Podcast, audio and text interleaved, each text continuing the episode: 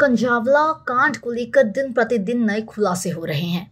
इस मामले में अब दो नए सीसीटीवी फुटेज सामने आ रहे हैं, जिसमें पीड़िता अपनी एक दोस्त के साथ दिखाई दे रही है। इस मामले में नया खुलासा ये भी हुआ है कि पीड़िता और उसकी दोस्त ने एक होटल में नए साल के मौके पर एक कमरा बुक किया था। दोनों लड़कियाँ करीब सात बजे होटल में आई थीं और देर रात उनका किसी चीज़ को लेकर झगड़ा हो गया। होटल कर्मचारी ने बताया कि रूम से लड़ने की आवाज़ आ रही थी और एक दूसरे को गाली दे रहे थे। हमारे मैनेजर ने दोनों को झगड़ा न करने के लिए कहा, जिसके बाद दोनों लड़कियाँ लड़ते हुए निकल गईं। वह होटल के बाहर भी काफ़ी देर तक लड़ती रही, जो कि सीसीटीवी में रिकॉर्ड हो गया। पुलिस को कल शाम फुटेज दे दिया गया है। पुलिस के हाथ लगी इस सीसीटीवी फुटेज में पीड़ित लड़की उस होटल के बाहर नज़र आ रही है, जहाँ उसने कमरा बुक किया था। सीसीटीवी फुटेज करीब एक मिनट का है, जिसमें पीड़िता के साथ उसकी दोस्त भी दिखाई दे रही है। होटल स्टाफ का कहना है कि जब मैनेजर ने लड़कियों को होटल से बाहर निकाला तो ये लड़कियाँ बाहर भी एक दूसरे को गाली देती हुई दिखाई दी। सीसीटीवी में आगे दिखता है कि झगड़े के बाद दोनों स्कूटी पर बैठ कर निकल गई। दूसरे सीसीटीवी फुटेज में दोनों स्कूटी पर जाती दिखाई दे रही हैं। पुलिस अब दूसरी लड़की का बयान दर्ज करने का काम कर रही है।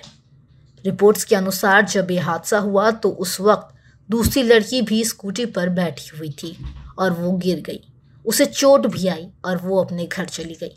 तो वहीं मीडिया रिपोर्ट्स द्वारा मिली जानकारी के अनुसार, आरोपियों ने नए खुलासे किए हैं। गाड़ी चला रहे शख्स ने कहा कि रविवार तड़के अंजलि सिंह की स्कूटी से टकराने के कुछ किलोमीटर बाद उसे लगा कि कार के नीचे कुछ फंसा हुआ है।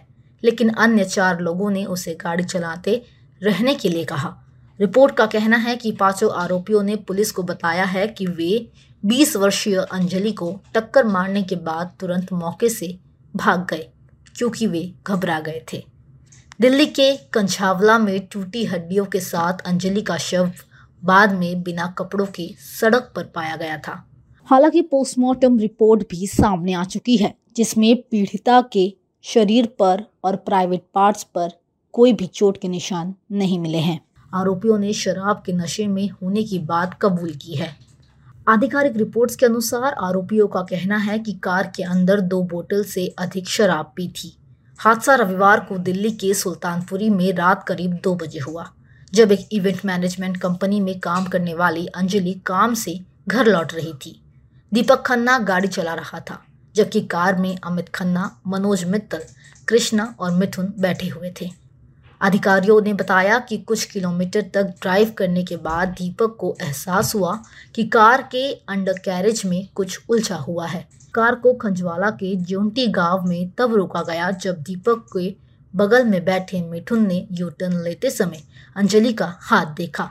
उसका शव सड़क पर गिरने के बाद वो नीचे उतरे और उसकी मदद करने की बजाय अंजलि को वहीं छोड़कर भाग गए।